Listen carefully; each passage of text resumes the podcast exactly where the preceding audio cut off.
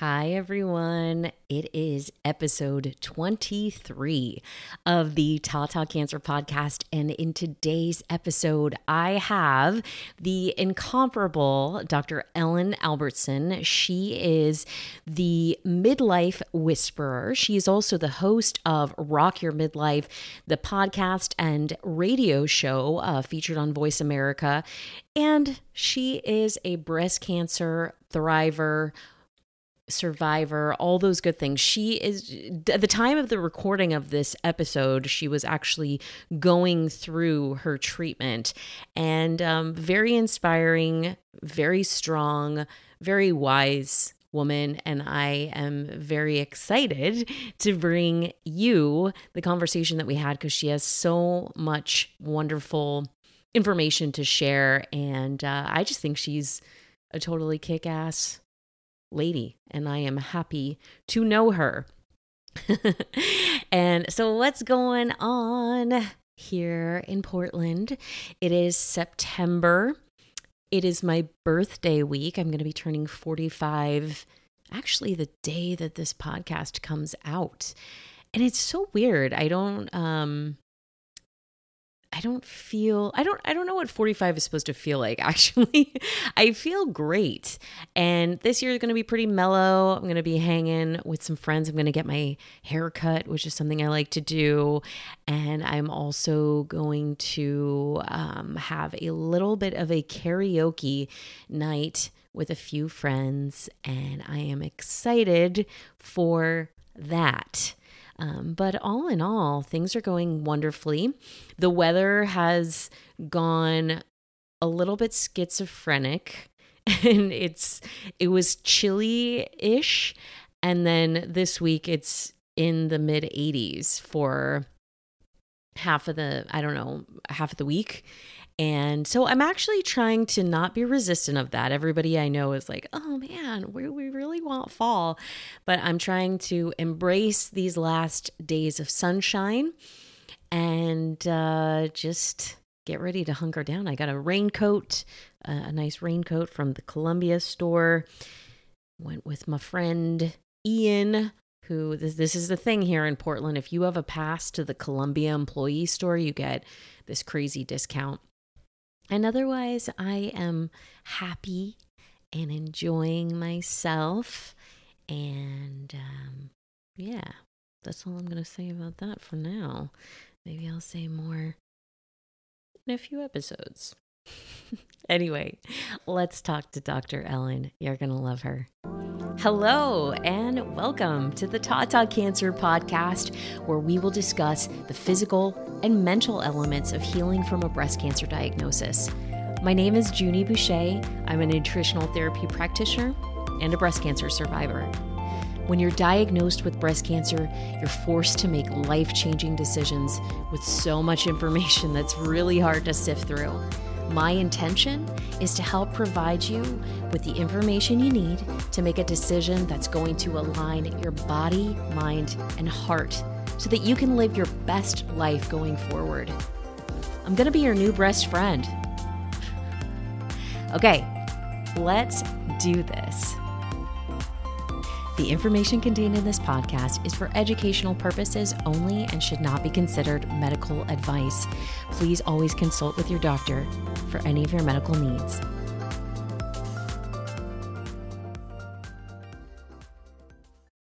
So welcome, Doctor Ellen. I'm so happy that you're here today. How are you? I'm great, Junie. Thank you for having me. I am so grateful that you have this podcast as a resource for women. And I'm so looking forward to digging in the dirt around breast cancer. Yes, absolutely. We, we never seem to have a shortage of things to talk about, but I wanted to, you are currently fighting breast cancer, correct? Correct. I don't know if I want to use the word fighting, but okay. I guess. Yes. Yeah, no, no, that's okay. But I mean, I'm just so much not a about being a empowered, positive, peaceful journey, because this fighting raises these cortisol levels and, you know, you don't want that to be happening. But yes, I am a breast cancer warrior. I guess that's the way I kind of phrase it. I was diagnosed on April twelfth. It was my son's twenty-first birthday. I was shocked, oh my gosh, as I'm sure most women are. I am the healthiest person that I know. I am a dietitian. I'm a board certified health and wellness coach. I do all the things. Thank God for early detection. It was detected actually because I have dense breasts. So I had an ultrasound, an automated ultrasound for breast density. My mammogram in October was negative. So here I was six months later, got the call, went in, um, and then the radi- you know, the radiologist comes in and she says to me, you have a category five mass, which means that there's a ninety-five percent chance that it is cancer. It's that it's not benign, um, that's malignant. Um, fortunately, I mean, my story went so fast. Fortunately, I, um, somebody chickened out of their biopsy. They were like, I don't want to do this. They called me the next day. I got in, I had my biopsy. I was diagnosed with H E R two positive breast cancer, which is a very aggressive form of breast cancer. But mm-hmm. the good news is there's very good immunotherapy, which targets, um, the H E R two receptors. Um, and so I had my surgery really quick. So that was April twelfth, surgery May fifth. And mm-hmm. now I am facing next week radiation, which is mm-hmm. my decision to do a month worth of radiation, which I'm not looking forward to, but I'm doing all of the, you know, the complementary things, really balancing the conventional care and the complementary to keep myself as well as possible. So it's been a, it's been quite a journey. I have had moments of bliss and joy, just enjoying being alive, and so deeply grateful for um, the fact that it was caught early and I have the ability to, you know, navigate this, but then moments of like, I'm sorry, what the fuck is this? Why is this yeah. happening to me? I can't believe this is happening. This is like, like the surreal dream that you wake up and just go, wait a minute, no family history, nursed my kids for almost three years. You know, my diet is mostly vegan, whole food, plant-based, all the stuff. I move my body every day. My diet is pristine. Um, but yes, I had trauma in my background. So I think that contributed mm-hmm. to it. I did find out that I do have um, a B R C A two mutation, which increases okay. my risk. So a lot of silver linings too, just realizing, digging deeper into my health history and seeing, okay, so what can I do to bring my health up to even a higher level than it was before my diagnosis? Yeah, absolutely. And you did a, you did a lumpectomy, right? I did lumpectomy, correct. Yeah. Okay. And um, I know you had mentioned in a previous conversation that we had that I thought was absolutely fascinating. So you are a Reiki practitioner. Is that right? Correct. I am a master of masters. Master, so I have been yes. doing, I've been doing Reiki for almost thirty years. I learned it, you know, like thirty years ago in my early thirties. Um, when like Reiki wasn't even a thing, it wasn't even on the radar. And now we know that Reiki is actually offered in like major teaching hospitals, Harvard-based hospitals, as a way of uh, helping with pain management. So doctors even prescribe it now. So yes, wow, I've been doing really? it, practicing it, teaching it for years. And mm-hmm. I found it is, was so... is and was so helpful in my healing in terms of after I had my lumpectomy, I literally probably took ibuprofen. I probably took eight hundred milligrams of ibuprofen for all of my healing. It was mostly ice and Reiki that I mm-hmm. uh, used for pain management and for healing. That's so crazy. I mean, we've talked about Reiki on the podcast before, but would you explain, I mean, Reiki to me is, is a little bit hard to wrap your head around if you've never heard it before. And even if you've received it, it's very, I don't know if esoteric is the word, but how would you describe Reiki to someone who's never heard it? Sure. Well, first it's, it's hard to describe. It's kind of like describing chocolate, right? So I could tell you that chocolate is delicious and it's sweet and it's bitter and it melts at room temperature, but like until you try it. So I would say the best way to experience Reiki is to actually try it. And I actually do do distance Reiki. It can be done at a distance too, over on my, in my Facebook group, which is Doctor Ellen's Mastermind. So you can taste it there mm-hmm. or find a Reiki practitioner, but basically what Reiki is, is it, it means it refers both to the energy of Reiki itself, as well as the healing therapy of Reiki. So Reiki means universal life force energy. So it is the energy of everything. So it's the same as mm. chi, prana. So what you're doing um, when you're practicing Reiki is that you are actually a straw or a funnel for this energy. So you're not actually, the energy isn't coming from inside of you. It is being um, broadcast through you. So it's like mm. there's a giant straw, and the practice The, the person receiving it, whether it's the self or someone else, is actually drawing the energy in through you. So it doesn't deplete the practitioner, which is amazing. And oh, then again, it also great. refers to the practice of Reiki. So Reiki was um, just rediscovered. Uh, the practice of Reiki was really developed by a Japanese name, a Japanese man named uh, Usui. Uh, he actually had his own like crisis of faith. He was at midlife and he was like, life is meaningless. What am I doing here? He had lost um, a lot of loss in his life. And he basically went to a mountaintop and fasted and prayed for twenty-one days. And it was either going to be like, I'm going to die or I'm going to discover this thing. And on the twenty-first day, Reiki just hit him and he had these three miracles happen. And then he decided to go and sort of start this whole system, the Usui, Usui system of Reiki. So it refers again to this universal life force energy, as well as the actual practice of Reiki. Oh my goodness. Yeah, that's so cool. And I, I know that acupuncture has been introduced into a lot of hospitals. When I went through treatment, um, Kaiser was, excuse me, allowing people to use that for post-chemo nausea. Was I had some friends who actually really felt a lot of relief, but that's exciting that Reiki is starting to be introduced in that way as well. Um, that's really cool. So I know that beyond your, your own journey with breast cancer, that you've actually been working with health and wellness. And one of your favorite topics to cover is self-compassion as well as, as body image. Um, if you want to talk about that, I mean, I know a lot of women, obviously breast cancer is really a, a way to rock your body image. Yeah. And the thing is, that's interesting is when we look at this area of body image, the majority of research is really on younger women, college mm. students, but the negative body image doesn't go away at midlife. And certainly, you know, breast cancer can really rock that, whether you are, you know, losing your breasts or you're losing your hair, or you're just, you know, a lot of women go into medical menopause and they start gaining weight. I mean, it really definitely throws a huge monkey wrench into, into where your body's at. Um, and so the interesting thing is that, you know, body image really doesn't have to do with your body. Mm-hmm. Body image is in your mind. So it is the way that you perceive your body, how you see yourself. And what's so interesting, I actually was looking for an intervention for negative body image because it is so ubiquitous in women. You know, something like most women, a, at least eighty percent um, of us have negative body image. And again, with the cancer issue, I know I was struggling with myself, like have a mastectomy, don't have a mastectomy, feeling like I love my body and feel good about it. Now this is happening.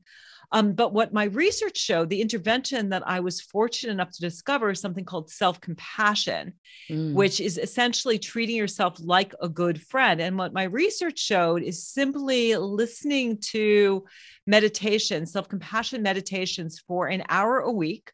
Mm-hmm. Uh, for three weeks, I, what happened is it it reduced body shame, reduced body dissatisfaction, reduced self-worth based on appearance, and improved body appreciation. So nothing to do with changing your body. I'm used to, you know, be of this mindset, like when I was a personal fitness trainer, when you have the perfect body, whatever that is, when you, you know, lose the weight, get all cut up with, you know, muscles, then you'll love your body. But what always ended up happening is it's like you're chasing your tail. It's never good enough. Cause again, yeah. it's how you see yourself in the mirror. In my forties, I was working out forty-six hours a day. I was totally, oh you know, gosh. muscle bound, cut up, six pack, the whole nine yards, but I hated my body. No matter what I did, I was calorie deprived. I was working out way too much.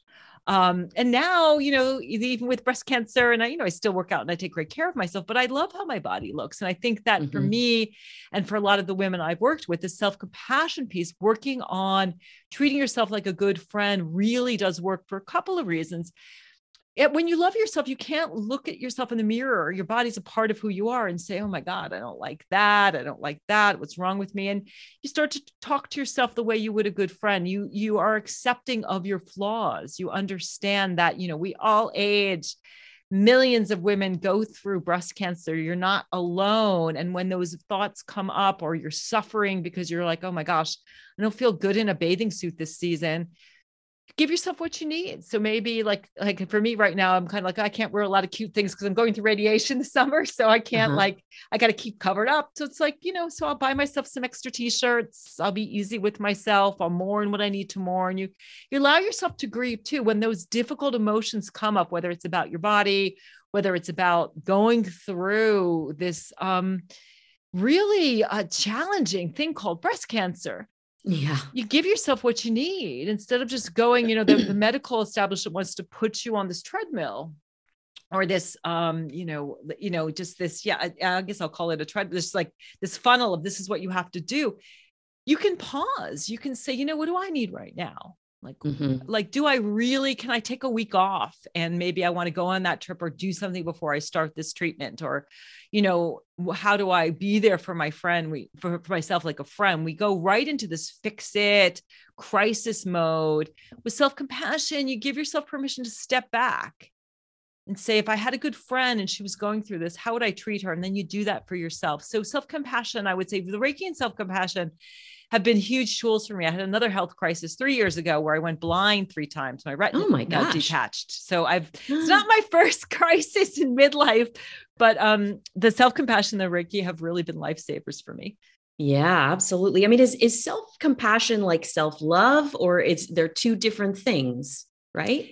Yeah. Well, self-compassion, I think of as the how of self-love. Mm. Like we hear all the time, love yourself, love yourself, love yourself, but how the heck do you do it? Right. Right. So with self-compassion, it's the how to of self-love, because self-compassion, it's like a muscle. It's something that you can grow. So we go to the gym, you know, to grow our biceps, to get stronger.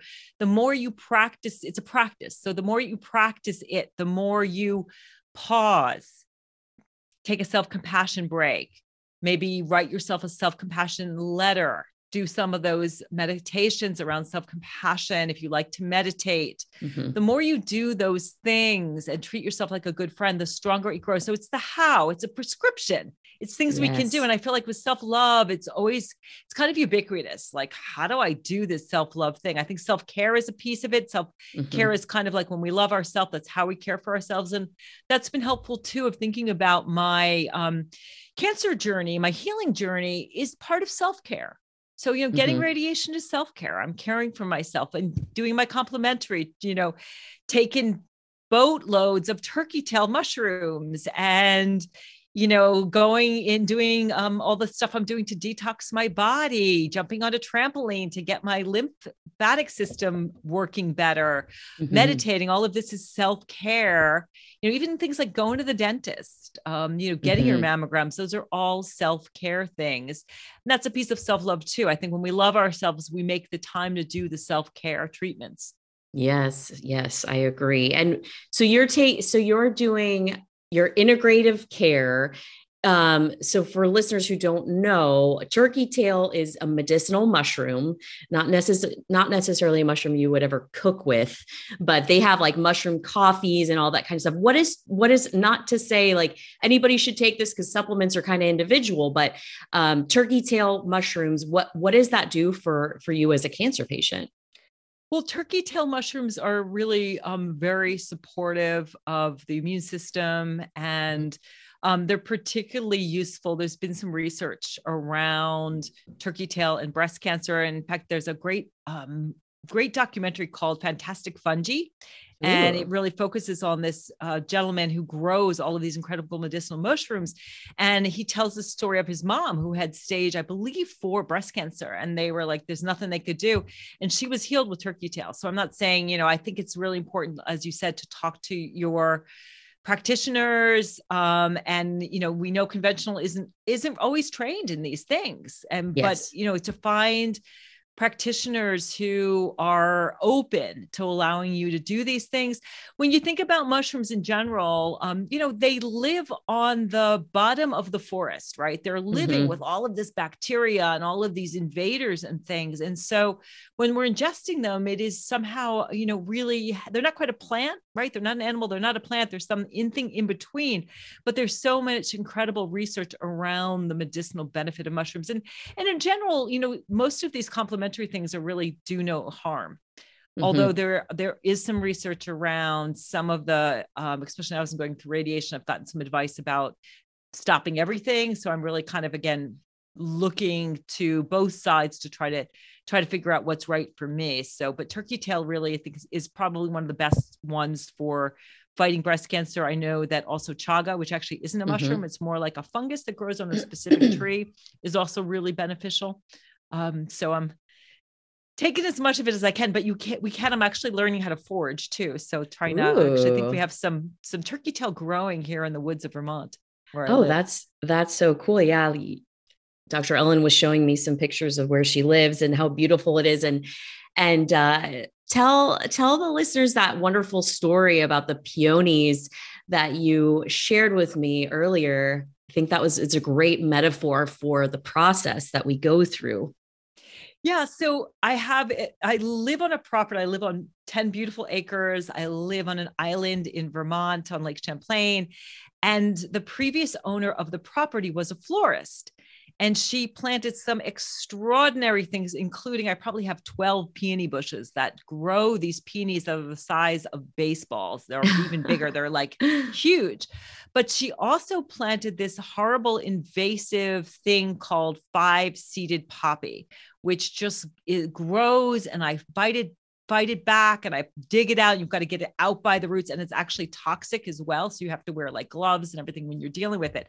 But what I'm finding, what it does is it, it grows right next to the peony bushes. And it, in fact, sometimes it even wraps its roots right close to the peonies. So I feel like the five-seeded poppy is like my cancer. Mm-hmm. And the peony is like my body. So what I'm trying to do is I'm trying to extract and eradicate, you know, eradicate the five-seeded poppy uh, without killing the peony plants. Because if I let it go, it would kill the peony plants. But these peonies are so gorgeous. So I'm really working with how do I get rid of it? So how do I get rid of this cancer, but at the same time heal my body so you know, that I don't do any, do the least amount of damage. And at the same time, even find ways that I can get, get make my body even stronger. Cause my, my goal is to make it to a hundred. You know, I'll tell my mm-hmm. doctors that, well, I don't want to just get rid of the cancer. I want to make sure I don't do anything so that when I look back, when I'm, let's say seventy or eighty, and I look back at this time in my life and I say, why the heck did you do that? Mm-hmm. You know, now you've got neuropathy and you can't, you know, you've lost your feeling in your fingers and your toes or all of those kinds of things. And I know sometimes those are life, you know, life uh, determining decisions, and it, it, they're hard decisions to make, but I want to be like that beautiful peony for a really long time. So I'm trying to get rid of the cancer, the poppy, the poppies uh, in my life so that I can really live to a hundred. Yeah, I agree. I agree. And I think that breast cancer specifically, Um, really, well, any cancer diagnosis, but with breast cancer, you think of the breast as, uh, in one context, as nourishment. Um, and so I think a question that breast cancer asks of us is to look at how we are nourishing ourselves or how we may be struggling to nourish ourselves. And I think we've had a similar experience in that we were too health conscious people who were shocked, but at the same time saw this as an opportunity to really fill in the gaps of, you know, where maybe we could take our health to another level. And I know for me, a lot of it has been with dealing with prior trauma. Um, also, yeah, like emotional toxicity, I think is, is a really interesting thing to address. And, you know, where can I forgive? Where can I let go? Where can I release things? But also, how do I find balance? And for me, that was a lot about stress. And I was already pretty non-toxic, but taking that to a whole new level. How do you see, be, see that showing up in your life now? Because you you were clearly very healthy before. Yeah. So, you know, the trauma piece was definitely there. So yeah. there was, you know, I am a highly sensitive person, and I'm, I'm an empath. And, you know, my parents um, fought a lot, and that was how they communicated. They still are together. They're in their nineties. They adore each other, but they bicker. But mm-hmm. as a little kid, I would, I would, was traumatized. I would literally go in the closet and hide for hours while they fought. Mm. And then I got in a marriage that had the same energy, which is like bizarre. Like, why are we, because, well, the, the brain is, we, we like familiarity. So there was mm-hmm. something attractive about being in a relationship where with my ex-husband, we, we fought a lot. We bickered mm-hmm. a lot. We fought a lot. Um, I went into really traumatic experiences when we would fight. I'd want to like go back into that closet. Um, it was, for me, the relationship, the, the interaction really triggered a lot of trauma. So there was definitely a lot of trauma. And then, you know, I, I I'm working with an integrative um, med doctor myself. So going through this with her and realizing like the last couple of years, the last four years, so I had that difficult marriage mm-hmm. where I eventually left, um, that was making me feel miserable. Um, following that, you know, going through divorce, very mm-hmm. traumatic because I still, you know, love my ex with this twenty-five years of marriage. You go through two wow. kids, you go through a lot of stuff, right? So there's the trauma with the divorce. And then there was the trauma with, you know, my eye, this first health crisis where yeah. I almost went blind in my good eye. Three times my retina detached. And each time I had to, you know, go, go and, uh, have, have to deal with it. And then I think I've moved like four times, you know, in the last like four years or so. So there's been a lot of, a lot of trauma, a lot of stress. Um, certainly in mm-hmm. my forties, I was not this, uh, more enlightened, self-compassionate human. I was very hard on myself, incredible perfectionist tendencies. I had eating disorders, negative body image, over exercising, perfectionism, all of those things. So though that history doesn't just go away. Um, yeah. You know, as you know, cancer is a cumulative disease. And I also have Hashimoto's disease, I think, as, as oh, do you. And there's yeah. certainly a connection. I know there's a connection between celiac mm-hmm. and breast cancer, and probably something I'm still dealing with a little bit of funkiness with my thyroid and my immune system. So the trauma definitely is there in my history. So I'm trying to excavate that as well. And fortunately, Um, I didn't repeat that same pattern of being attracted to people uh, because of this familiarity and this, this tension. There can be kind of a, um, you know, like this sort of, uh, I think about like fatal attraction, right? Like this, we're, we're taught to be this sort of sexual chemistry with some danger there. And now yeah. the, the wonderful human I'm engaged to is just, he's just like the dearest, sweetest, kindest. We never fight. There's no tension. Lifestyle wise, I never in a million years thought I would find a man who is more dedicated to health and well-being than me. I Ooh. mean, we grow all our own food. We, you know, juice our kale. We, I think we have forty collards and forty kale grown out and out in the back. So Ooh, he's just awesome. the gentle, he said, yeah, he's a, the most gentle, kind, compassionate, loving, supportive, but there's not that like, sexual, uh, kind of just like, whoa, I want to kill myself over this relate, you know, this relationship must have. I mean, I was mm-hmm. just attracted to that kind of energy, and I learned my lesson. Mm-hmm. And this time around went for something very different and a very different lifestyle. I'm still dealing a little bit with my workaholic tendencies because mm-hmm. that's another way that I kind of, we find ways that we don't want to deal with difficult emotions, or we want what's called dopamine, the chemical of rewards. Yeah. We might lean into sort of things that, that trigger that make us feel good. And so I'm finding new ways to be okay with where I'm at in life and to, to just take it easy, take a little bit of a healing sabbatical as I deal with breast cancer. That's awesome. I'm glad you're taking that time for yourself, and congratulations on your engagement. I didn't, I didn't realize this was, um, this was, yeah, not a pre-existing marriage. Did you get, how, how has that been for your, or how has the cancer journey been for your relationship? You know, it hasn't really, it, it's brought us closer mm-hmm. because, um, you know, Kenny's like, you, it's, it's may actually making us healthier because, um, you know, we are both really dedicated to make, he's going to make it to at least, we've, we've kind of boosted maybe even to one hundred ten. We're really dedicated to that. So we did a lot of, the, we started doing a lot of things because of the, um, the, my diagnosis that we meant to do, things like getting rid of the nonstick cookware, yeah. um, you know, going, a, you know, even more on the vegan side, cleaning up our diet, even more, doing things like doing the steam showers, doing the skin brushing.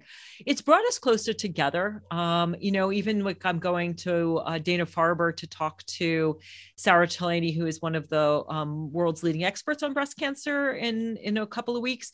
And Kenny was cool. insistent on driving me. So, you know, for me, mm. asking for help or receiving help, um, my ex, you know, wouldn't have been, it was much more of a controlling kind of thing. At least it felt that way to me.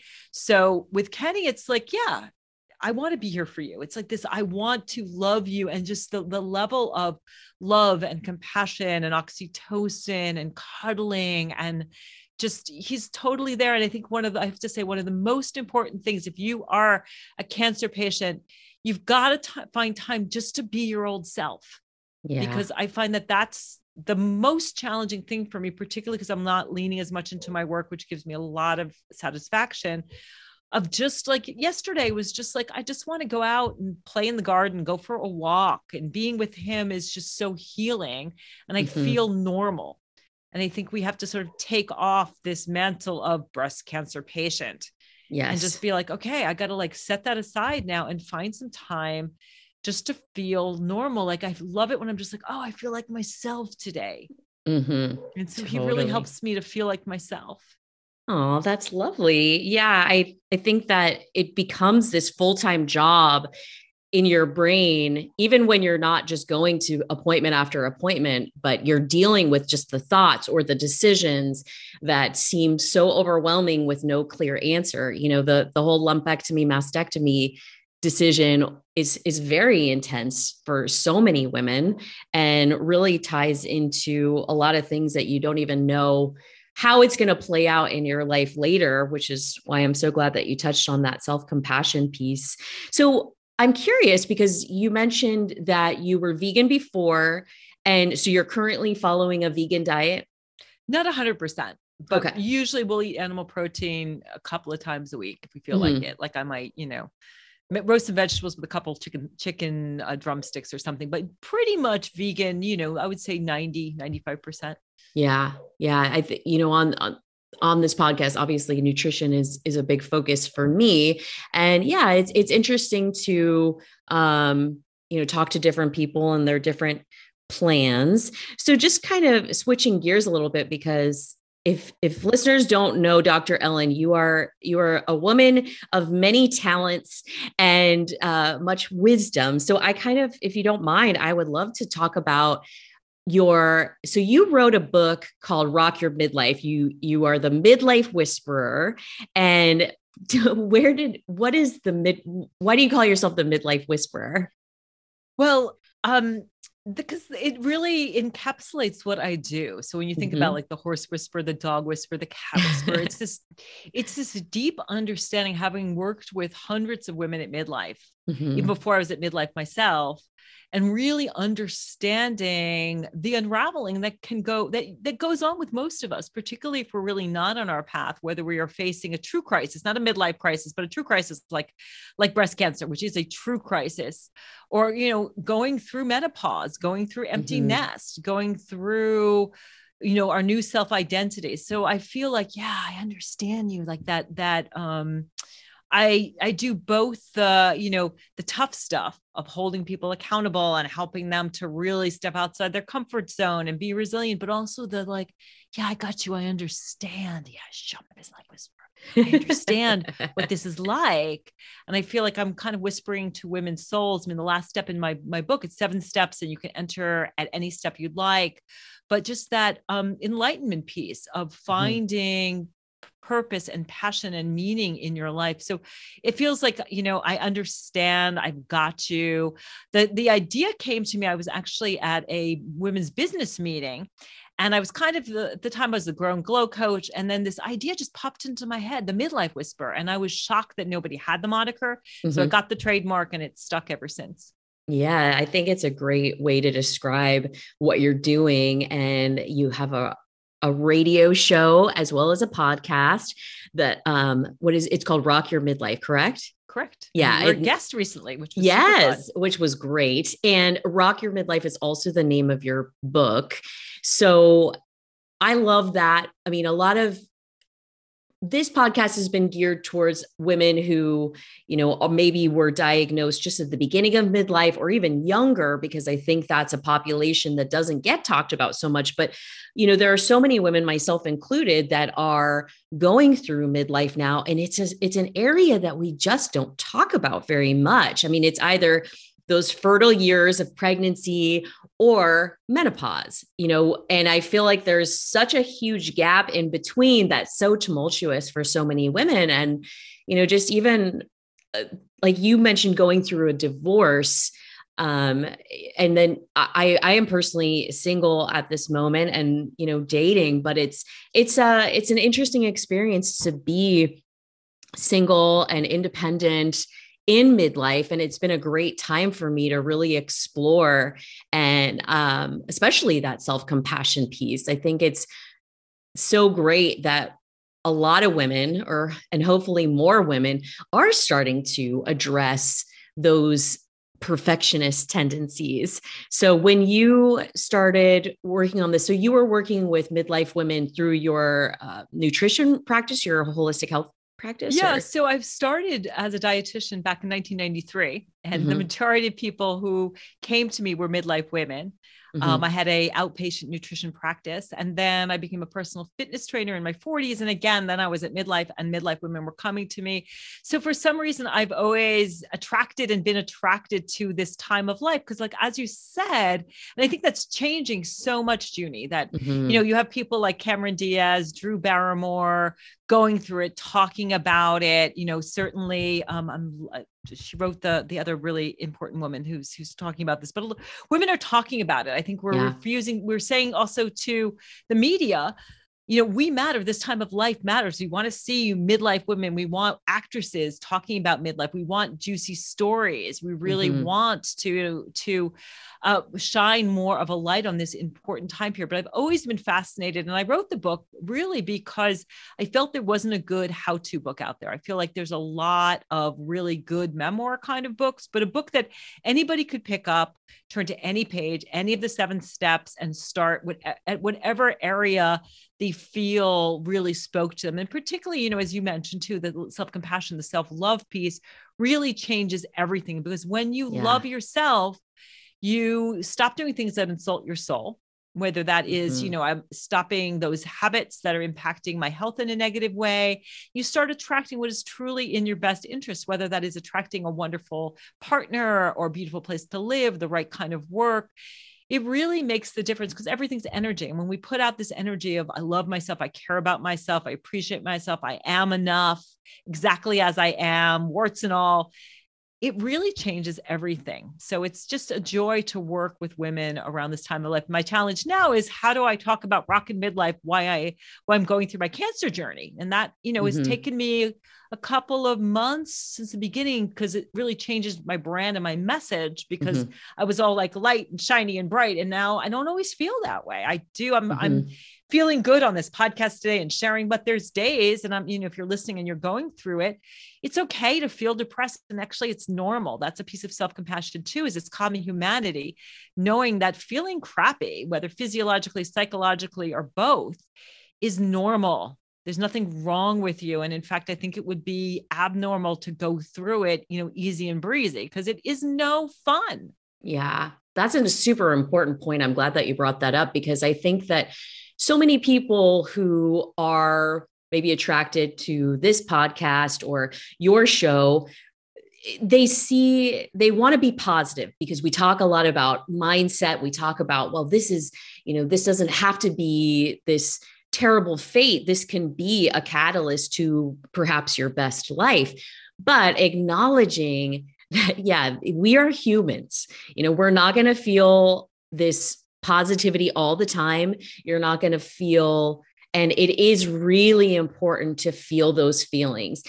And I think also, if you think about that energetic sort of law of attraction of, um, th- there can be a fear for a lot of people too. Like, I don't want to sit in this dark feeling because I'm afraid it'll draw more darkness to me. But so there is a, an art to that. How do you feel like you've navigated the art? Like, how much time do you give yourself to be, be down? Like, when do you pull yourself out? That's a great question. Well, first I want to say too, there's, there is such a thing as toxic positivity. So this kind mm-hmm. of like, I'm going to always be positive, positive, positive. And um, that's not healthy. And, and that can really backfire for you. all your emotions have information. And so mm-hmm. I think we're often taught to feel, you know, gratitude, happiness, joy, but God forbid we should be like grief, sadness. I feel, I'm feeling, get a lot of anger, a lot of mm-hmm. anger, you know, mm-hmm. uh, or why is this happening to me? Rumination. So the way I deal with it is really self-compassion. So self-compassion mm-hmm. is an, emo- an emotional regulatory technique. So with self-compassion, when you're feeling the emotion, the first thing is, name it, you tame it. So this is anger. This is sadness. This is grieving. This is frustration. This is overwhelm, a big piece of, right? That's confusion.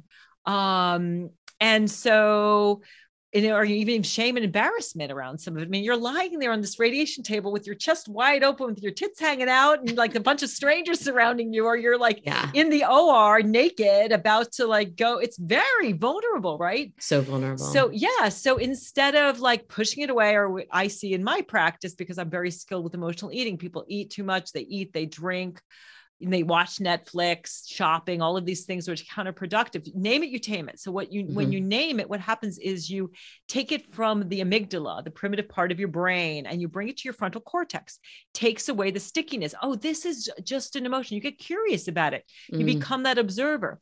So first kind of just noticing, okay, what is this? What, it, what am I feeling right now? Or anxiety. That's a big one. When you get yeah. curious about your anxiety, or the other emotions, what it does is it turns down, and this is, you know, there's research around this, it turns down that anxiety knob, turn up your curiosity knob. You can't be sort of curious, or you can't be like, gratitude's another practice that you incorporate, but you just mm-hmm. observe it, name it, you tame it, and feel it, you heal it. We've talked a lot about trauma, but mm-hmm. emotions are felt experiences in the body. The body keeps score, right? There's that famous yeah. book out there, yes. The Body Keeps Score. So where are you feeling it? Is it in your belly? Is there tightness in your stomach? Is it in your throat? You're having trouble speaking your truth or advocating for yourself? Is it in your heart, your jaw, your, you know, you have, do you have a headache? Feel it, you heal it. And then you soften, soothe, and allow. So just soften mm-hmm. that part of your body.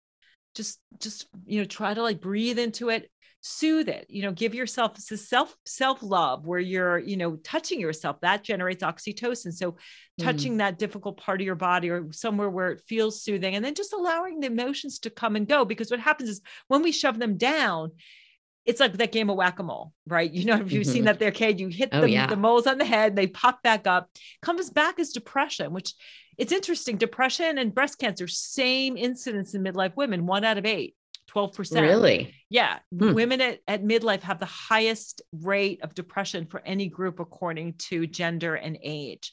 So it doesn't go away, but it, you know, it surfaces as depression, because depression is like pressing down, mm-hmm. but, you know, seeing a therapist is great. Getting coaching. I mean, I have a coach right now that's helping me through all of this.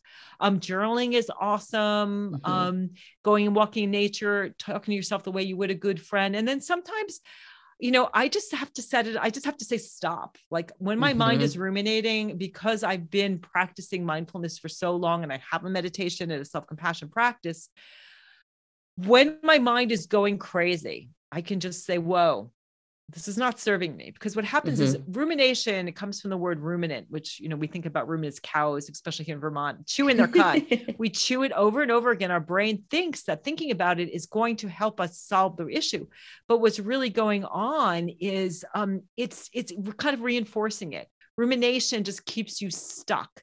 It's like being stuck in the mud. And so at some point, you know, again, mindfulness practice, meditating is great. Realizing this mm-hmm. is just a thought. I had to really, uh, my, my um, spiritual coach was like, think about what, what's nourishing, mm-hmm. right? What nourishes you? And I realized, fill my mind with nourishing thoughts. Mm-hmm. These thoughts about, why is this happening to me? I don't know what to do. Slowing down. I literally, like turtles would pop up in my path to tell me to slow down. Slowing down and really um, shifting your mindset. And you don't have mm-hmm. to be like always super positive, but trying to be in the moment. What am I experiencing right now? Mm-hmm. That the world's still a beautiful place. It's, you know, it's summertime, springtime, and it's, so it takes work and practice, um, but it's mm-hmm. doable. Yeah. That's all really fantastic advice. And I, I love the, the, just sometimes telling yourself just to stop. That can be the most simple thing. And I also love personally, I, I'm a, I do a lot of mindfulness and journaling. And sometimes, especially with anxiety, instead of saying, oh, you're just being anxious, you know, just calm down. I'll, I'll allow anxiety to speak to me. So I, I sit down with my journal and I say, okay, anxiety, you've got the floor. Like, what are you worried about? And then I just kind of stream of consciousness, right? And I say all the crazy thoughts that I'm having because I'm, a, well, I'm afraid this is going to happen. This is, this is this. And then when you're able to, you know, I guess it's probably that same process that you said with the amygdala to what is the prefrontal cortex to, yeah. to switch it over to, to this sort of irrational to rational when you can see on the paper and then you go, oh my gosh, these are really crazy thoughts. And you know what? Even if they don't seem like crazy thoughts, you just don't know. A lot of the times it's you trying to assume that you can predict the future. But, um, and if, if it is something I'm really worried about, I can always say, well, what if, what if that, what if that was what actually happened, that totally unlikely outcome. And that really helps, helps me. But sitting with emotions, I think that's something that I have really only learned to do in the last couple of years. And it's obviously still a process that I have to work on. And it gets easier, like you said. Um, and I think meditation is really, really powerful for that, to just allow you to recognize this is just an emotion. You know, it's valid. Give it, give it its own, um, you know, give it the floor, but it's, it's just a thought and you can let that go. So I think the way you described, I really like the way you described your process, because I think that's another thing people are always hear this, um, feel it to heal it, but, but what exactly does that mean? So I, I appreciate you outlining it like that. I think that's a really good thing. So as we are kind of wrapping up here, I'm just curious, what, what is a, what is a lesson that you feel like you have learned from this cancer journey that you think you'd like to share? I mean, you've shared a lot of lessons, but is there anything else you think you'd like to add? I guess I'm learning one of the hardest lessons for me is really patience. Mm. And that's why these literal turtles are showing up in my life, to slow down and be patient, because I'm very uncomfortable not having that next project, that next book I'm mm-hmm. working on, you know, that next course that I'm planning, that next, the launch, right? It's kind yeah. of an addictive thing, but it's, it's something that, um, as an entrepreneur, I've always done. And the universe is clearly saying to me right now, you need to take a healing sabbatical. You need to heal yourself and things mm-hmm. will come. And this will lead, you know, this is, it's changing my brand, my business, um, my life. Mm-hmm. Um, but really learning to be patient and to be okay with what is, you know, this, this acceptance piece of just accept it. And I think also just, I'm sure you experienced some of this too, just the, um, not beating myself up, because I kind mm-hmm. of scratch my head and I just go, I did everything right. I mean, I nursed my kids for three years, right? Mm-hmm. I did. And thinking when I see people who have really unhealthy lifestyles, I'm thinking like, why do I have this? And other mm-hmm. people who aren't as healthy. So there's a lot of this sort of like, why is this happening to me? But being patient and being okay with what is, accepting. And I think ultimately knowing that life is happening for you, mm-hmm. not to you. And I'm sure that there already have been so many silver linings. And if you know, if you're listening, for me, it's, it's a wake up call that I know ultimately for the next forty years is creating changes on so many levels that are going to serve me really well um, for the rest of my life. That's wonderful. And um, so are you taking, you're not taking clients at this time? Pretty much no, because mm-hmm. especially now that I'm about to start radiation, which I know you didn't do, just I opted out of that yes. path, but it's, it's five days a week and I live yeah. almost an hour away from the hospital. So Oof. It's going to be, you know, basically three hours out of my day going to and from, and yeah. I know that it can be tiring. Um, and right now it's, you know, it, I feel like I need, you know, being a coach, I love coaching. I've been coaching for mm-hmm. fifteen years and I absolutely love it. And I miss the client work, but I, it's time for me to receive. As you said earlier, I've given mm-hmm. and given and given and given, and I love to give, but um, the receiving piece is a piece that is been harder for me. And that's another lesson I've learned with my fiance, of just being open to receive all that the world has to offer me, you know, creating new friendships and um, doing what is really nourishing for me. So right now I am, I am not going to, hopefully by the fall. And mm-hmm. when I'm kind of on the other, other side of the radiation and I've got the, the chemical piece, you know, figured out, mm-hmm. um, I'll be able to start, see, I'll, I'll want to start seeing new clients again, or having things going on in that direction.